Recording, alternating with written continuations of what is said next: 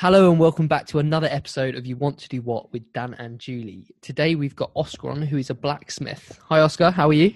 Hello, I'm very good, thank you. Good, good. So, do you want to tell us a little bit about what you actually do, Oscar? So, I'm a blacksmith. I would class myself probably as an artistic blacksmith. And so, this is different to, say, farriering, which is what a lot of people think of when they think of blacksmiths. You know, they think of shoeing horses. And so, I'm not a blacksmith who shoes horses. I make sculptures, I make all sorts of things like gates. You know, I, I, I'm very much an artistic blacksmith rather than a farrier who deals with horses. So it's funny you say they're the two. To me, I, I think um, Dan and I actually spoke about this before uh, before we started here. I think of blacksmith. I just think of like swords and knives. well, yeah, yeah. So that's that's the other thing. You know, we get you get asked. So what what do you make? And you go, you know, people people will ask you, do you, do you shoe horses? And I say no. Do you do you make swords? And I say no. Do you make axes? I say no. And then they go, well, what do you make? And, it, and it's you know, it's all that. I can't imagine there's much of a market for a broadsword these days. No, no. I mean, you'd be surprised. I, I've seen, you know, plenty of people making swords and things, but yeah, it's never something that, that I'm that I've done.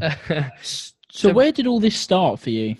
So, as a kid, I, I like to make things. You know, I was sort of, I was always making things with my hands, and I used to, I used to make bows and arrows. That's quite cool. Yeah, yeah. I, I would put uh, stone points on the end of these arrows, but they weren't very good because they, you know, they'd hit rocks and things and then snap off.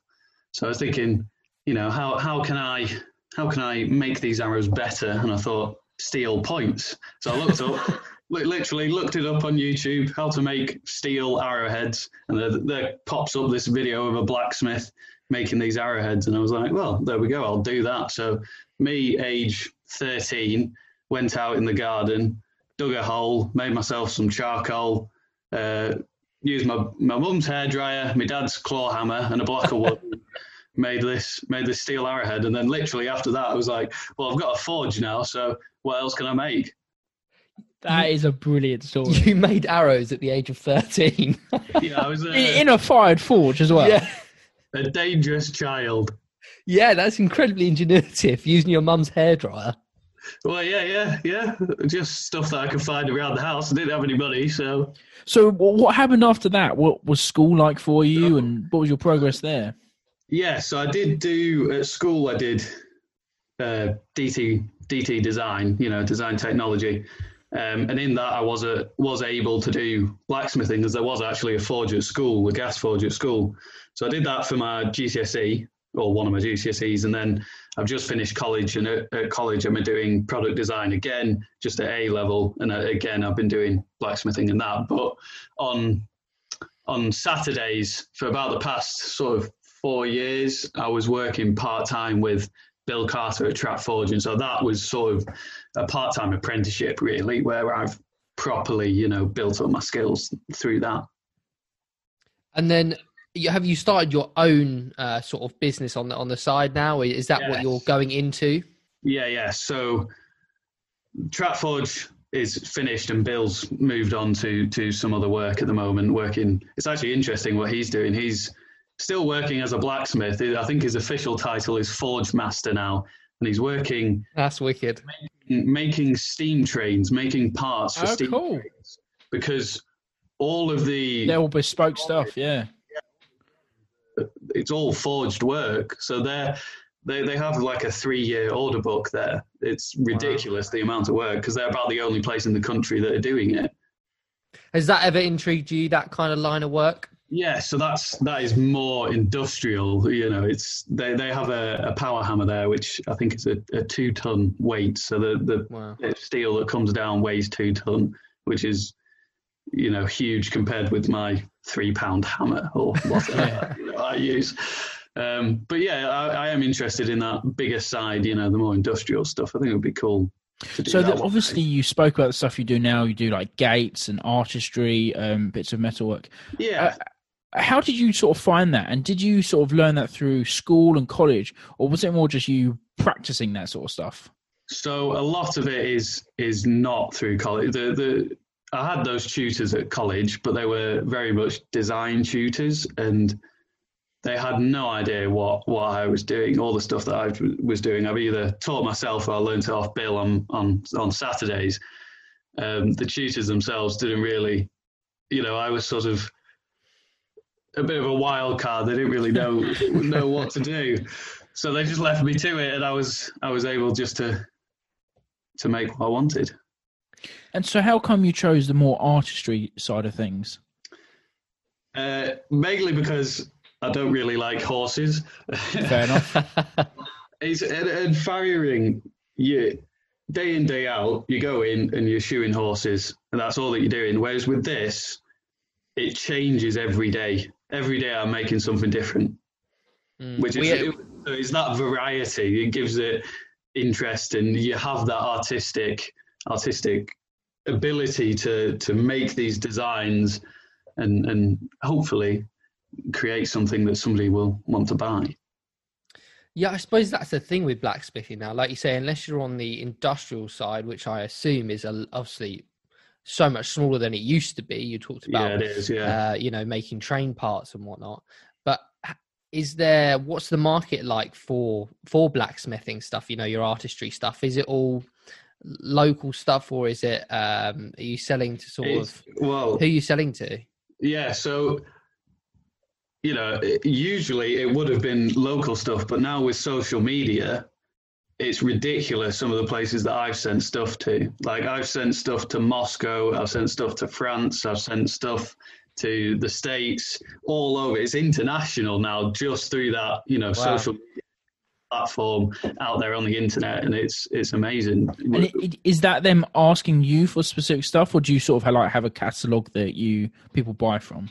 So yeah, that's the split. So there's I've got a website, and on the website there are set products which I'll make in a batch. So I'll do you know 15 or 30 of them as a as a batch to then put on the website, and people can look on there and buy them if they want. And then there's the the commissions. So somebody might come to me and go, can you make a fire pit or something? And, I, and I'll go, yeah, I can do this design for this much money or this design for this much money. And and it's sort of a, a, a I suggest something, they comment on it, comes back to me, and it, it's that relay of uh, communication. Mm. I guess blacksmithing's had a bit of a revival in the in the public eye over recent years. You know, Julie was talking about the swords and whatnot, and I think that all comes from the Forged in Fire show, yes. um, and, things like that. Does that ever intrigue you? Would you ever sort of, if somebody said to you, "Will commission," you know, uh, some sort of weapon, or you you really focused on the artistry side? Yeah, I don't know. I mean, I'm not. I don't think I would ever make a weapon to sell. I think I might do it for myself, but I, I, think if somebody came to me going, "Can you make me a claymore? Can you make me a broadsword?" I'd, I'd probably go, "No." it's not something really that I want to be doing. It, I prefer the much more the natural forms and all of these yeah. mm. flowing flowing designs. That's what I like to do, really. So, what's the, an average day for you like at the moment? So it does change day to day, as I was saying. It's it, it varies, and there is that split between the production stuff and the the commissions. But generally, I'll get up, go to work for nine o'clock, be there, light the forge. Well, depends on what I'm doing. If I'm on the forge, I light the forge and make. Usually, you know, if I'm doing stuff for the the website, I'll do a batch run. So I'll I'll be using jigs and things. So I'll, let's say I'm making a lot of hearts. I'll cut all the steel for that, forge out, say 30 hearts. That might take me a day. And then the next day I might do another production run on a different item or be doing a commission piece, which is then a bit more unique and a bit more specialist for that particular client.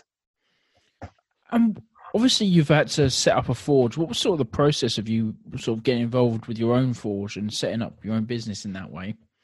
So I was very lucky because I I'd known Bill Carter, and as I was saying, he then stopped at Trap Forge and went off to do his own own well the Forge Master thing at the the uh, train place.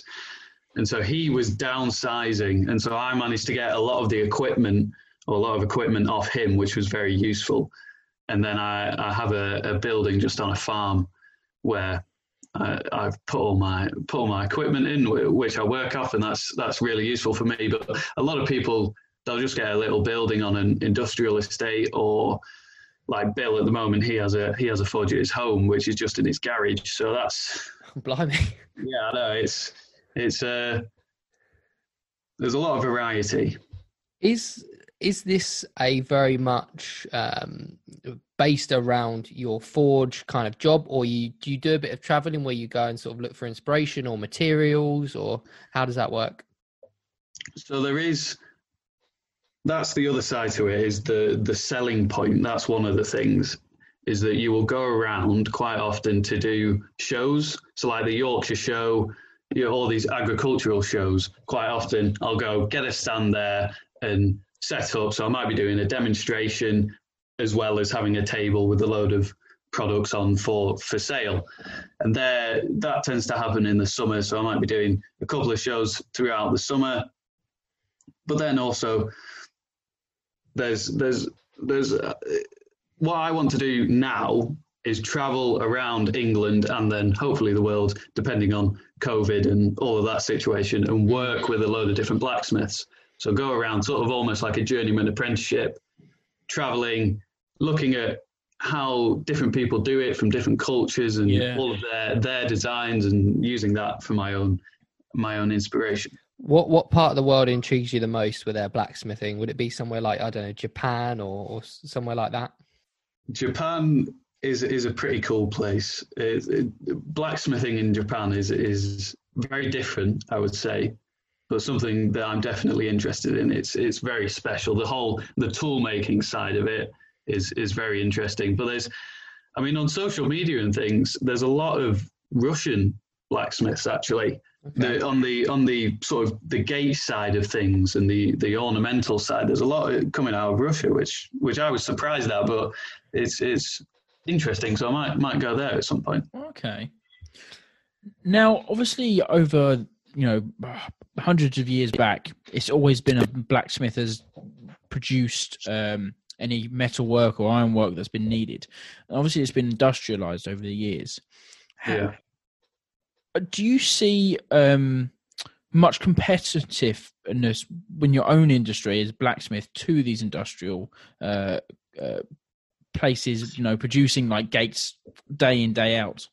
Yes, yeah. In a way, there is that. You know, I can make. I'll make a set of gates which are I would like to think of better quality to those those industrial ones, which you know they are they are mass mass produced and they aren't yeah. the best quality. But it's people won't people a lot of people aren't prepared to pay for the gate which I would make rather than just having that that you know in my mind that piece of rubbish sitting outside the house. And it's you got to know your, that what they're going to value. And so you you have to pitch yourself as that traditional handmade piece of ironwork that's going to last for for ages. I have to say we've had quite a few sort of artisans i guess we'd refer to as or, or people that work yeah. with their hands. And i think there is a real um, push now from the customer to go for something that's more handmade and a bit better quality that will last longer definitely um, and has a bit more about it i guess.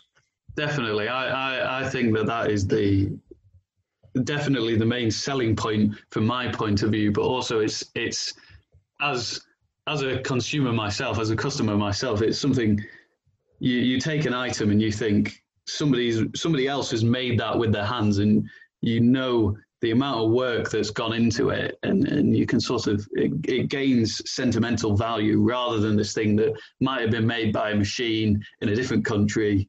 You know it's not local. And it, it it's that contrast and that is where the value comes in and that's why you would value the the better quality handmade product hopefully Mm. And what about the science side of forging? You know, the the different temperature points and and yeah. what you blend with. How hard is that to learn? So there is the yeah the the I would say the heat treatment is the main science point in, in blacksmithing. And so a lot of the time, what we have to do is we have to make our own tools. So hammers and chisels and punches and all sorts of things. And then you have to heat treat them And so the heat treatment is basically where you heat a carbon steel, quench it in uh, oil, which makes it hard, and then you have to temper it so that it doesn't uh, snap as it, is. it makes it very brittle. And you have to know the correct temperature to quench it at, and then the correct temperature to bring it back up to tempering, which can be a little bit complicated as every steel is different, and some steels won't get hard, other steels are a bit useless, like cast iron is just too brittle for for forging uses, really. And so you have to learn what you're doing when you're making tools and how how to temper them correctly. That's not so much relevant in the the ornamental stuff that I do. In the the day to day stuff, I I don't heat treat that because there's no point really.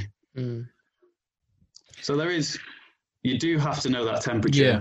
age, and you have to you learn that yourself through the color of the steel. That's the main giveaway. Okay.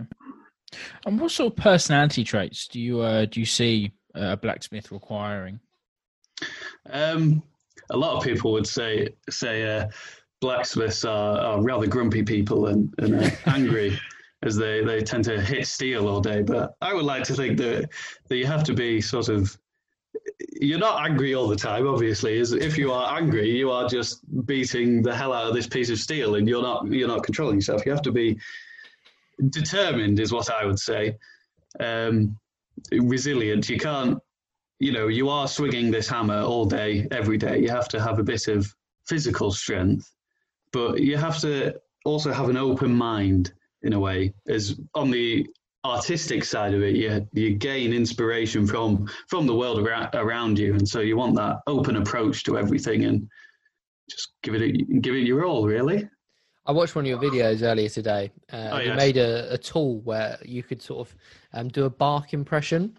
Yes, uh, yes. It was a great watch actually, um, and it seemed like obviously it's quite a physical job, uh, do you find that's quite at the end of the day you're a bit a bit tired, a bit knackered? Yes, uh, uh, at the end of the week I am rather rather knackered, um, but you do get used to it. I can remember that when I started, it was particularly your, your forearm actually, where that's where what would ache, you know, after you've been swinging a hammer all day. And I would sweat, you know, uh, I'm always sweating. I have a fan fan blowing on me to keep me cool, but it, it, doesn't really work. I'm next to the forge, which is you know a, a, thousand degrees. Yeah. So I get I get very hot and tired, but at the end of the day, I like my bed. I like my sleep.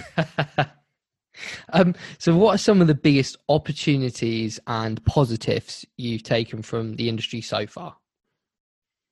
So, I have to say uh, that it is a very giving community, is in the whole the blacksmithing community. So I go to the the Yorkshire show a lot, or once a year, and there's a a group of us, group of blacksmiths who go to that, and they're all very really nice people, and I get to go see them, see some master smiths, watch them work. And they're all really helpful in in giving me pointers on how I can improve, but also just a, a really nice bunch of people. That's really good. Um, there is such a like community base, particularly in a in a job like yours where there's not you know a blacksmith in every village sort of thing, is there? No, no. And, also, oh, please. So, some days it's I'm I'm just there, you know. It's only it's only me in the workshop, yeah. so to get away from that and actually go and meet a lot of other people who are doing the same thing as me, even if they are miles away. Yeah, exactly. And what would be some of the more or less favourable aspects of the job? You are never clean. you are always dirty. You are covered in, in coal dust or steel dust. I said, my shower, there's little orange speckles in the bottom of it. And I was looking at that the other day and I was like, that that's rust. Which oh is my God. steel dust coming off me and rusting into the, the bottom of the shower. So yeah, you are you are always dirty, always smell of smoke. But it's a good laugh, good fun. Fun. So we do a little bit of research on every industry that we have on, um, right. sort of average average income wise, um, yeah, and we found some figures. Um, so starting blacksmith can be between fifteen to sort of nineteen thousand, and then with a lot of years of experience, it could possibly go up to as high as maybe thirty thousand. Now you've just started out, but from your experience and people you know, does that sound about right? I would say that that is is about right. Maybe if if you are like an apprentice, which I suppose is almost what I am. You know, I'm I'm starting out. I'm at the very bottom. That that sort of 15, 15 to twenty thousand sounds about right. But then. I would say that if you are an experienced master blacksmith and you are at the top of your game, I would say that you probably earn a little bit more than than thirty thousand, maybe forty thousand. Okay. And what are these master blacksmiths doing? Are they doing a similar thing to you, you know, the artistry side, or do they get employed by companies to do certain things? So there aren't really many companies that will employ blacksmiths. Um, a lot of them are just self-employed, and they are doing the same thing. They'll be doing, you know, gates again is is is the main sort of income piece, but then also other house renovations and, and things like that. So the fireplaces, uh, banisters, staircase banisters, things like that, railings, lots of stuff. And what would be something that's not in the job description that you uh, you have to deal with? That's a good question. I'd say probably it is the tool making. Okay. And, and it's the problem solving. Somebody comes to you and they say, Can you make me this? Whatever it is, you've got to think, okay, I've got this straight piece of steel. How can I? It's all about the imagination and imagination in your head on how to get from A to B, what steps you need to do, whether you need to make any tools to get the finished product made. And that, in a way, is also what I quite like, but it's something that I didn't really think of at the start. Mm. How does somebody begin to progress within the industry? You've mentioned you're an apprentice kind of level. Um, how are you gonna gonna reach the master blacksmith level? Is it a qualification or is it just experience? So there are qualifications that you can do. Um, okay. Down at Hereford, Hereford University, I believe you can actually do a degree in artistic blacksmithing. Oh wow! Um, but why that's that is an option for me. But I think what I want to prefer, what I want to do is, like I said before, go and travel. So go and meet other master blacksmiths and work with them for a little while, so you can sort of you know absorb their knowledge in a, in a way. That, I have to say, we had um, we actually had a farrier on recently, oh, yes. uh, and that was his big takeaway for anybody getting into sort of the blacksmith farriering world is to go round and work with, um, you know, very skilled professionals and just offer your services. And he yeah, said that yeah. was w- what he wish he had done. Yeah, go, go, go and find a master blacksmith and say, "I'll sweep up your forge for a month if you let me just watch you." You know you, you you've got to get in there. You've got to dive in. You can't you can't just be learning theory. You have to go see it yourself and then have a go at it. Go and do it. So the industry is very much a, a mentored industry that you have to learn from somebody get them to take you under your wing and learn that way. That i would say is the quickest way to do it but obviously, like at the start, I was just trying to teach myself. Yeah. I would do that through YouTube and watch other people on YouTube, and then go go home and do it myself. And what do you think the future of blacksmithing is? You know, what what what do you see it progressing into? Is it more of that artisan thing that you're doing, and and hopefully the customer will really start to, um, uh, you know, love that kind of side of it? Yeah, that is that is the, the the the way that we've got to go is is handmade handmade locally made products and the, i mean there is the challenge for blacksmiths of the environment the the climate change crisis is i go to work every day and i burn bags of coal and mm. that that has to change and so there are are options available to us. So induction forges, induction furnaces are probably the way that we're going to have to go, and they're powered by electricity. They do pull quite a lot of current, but that's probably the way that we're going to have to go to get around burning coal, burning gas yeah. to actually sustain blacksmithing. And uh, would you still go into the industry, knowing all you know now? Yes, definitely. Brilliant. I love brilliant. it. I love it. It, it. Yeah. and so you've you've actually got uh, your YouTube channel out, which, um, like I mentioned, I watched a video earlier, and you've got a, a, great Instagram profile where you share all your stuff and, and tips and sort of tricks as well. Yeah. And how would you see that progressing? Is that going to be a big selling point for you? So I think the whole the social media presence is key. Definitely. The, I mean, there's the the orders that I'm getting in. People will often say, "Oh, I like your Instagram. Oh, I like your YouTube," and it's about half of the orders that I get is through all that social media present. But I started it really to show what I was making, but also to to be that the person that I used to watch.